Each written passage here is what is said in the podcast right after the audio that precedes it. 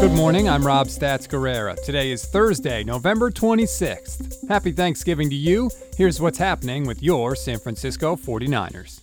We finally got to hear from Kyle Shanahan after 10 days or so without speaking to the media, thanks to the bye week. So let's listen to some audio and see what that turkey had to say. And I know what you're thinking. Oh, God. He's not going to fill this whole thing with corny Thanksgiving jokes, is he? Yes, he is. So buckle up. We've talked already this week about Raheem Mostert, Jeff Wilson, Deebo Samuel, and Richard Sherman returning to practice. Do you have to ease those guys back into the game, Kyle? Like maybe start with an appetizer before giving them the whole turkey? I'm really hoping that we'll get Debo and Raheem back and Jeff Wilson and Sherm this week, but um, you know they haven't played in a while, so we, we got to be um, smart with them. And um, the guys who have been playing, they got a lot of rest this last week, so hopefully their bodies are fresher and stuff. Um, but we do have a different issue this week with just seven or whatever that number is of guys um, being down on the COVID list.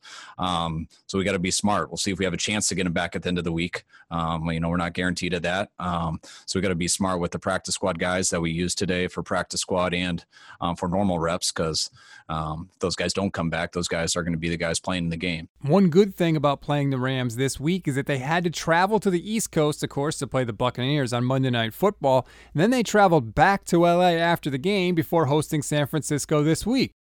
So, in other words, they're really gobbling up those frequent flyer miles. Huh? Huh? Hey, Kyle, does that help you or does it hurt you? Sometimes you're so locked into football and you don't get too far away from it and you just keep the machine rolling and guys are in the groove and it helps you.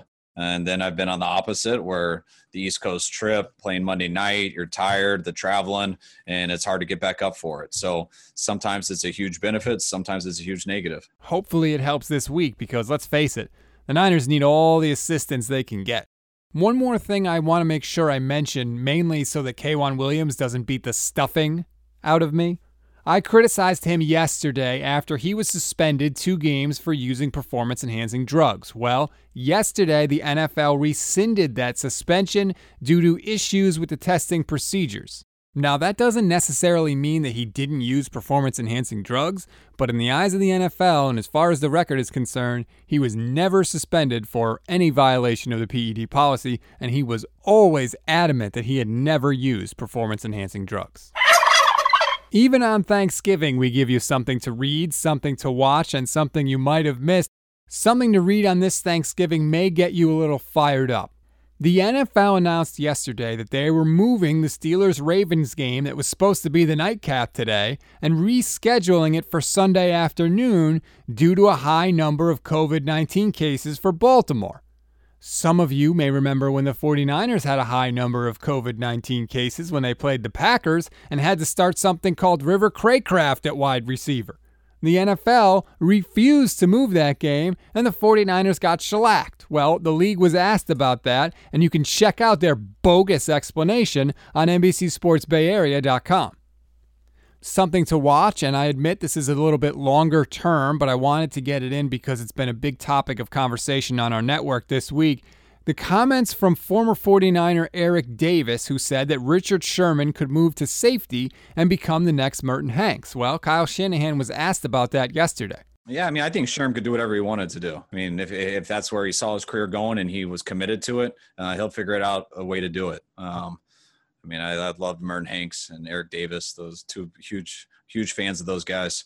Sherm doesn't have as long of a neck as Merton, but um, he's got more hair that could help him with the hitting, I guess. But now Sherm, uh, whatever challenge he wants, I wouldn't put anything past him. I'm not sure that Sherman could make the move, but if he ever did and somehow scored a touchdown, I think at this point he has to do the funky chicken dance that Merton Hanks would do back in the day.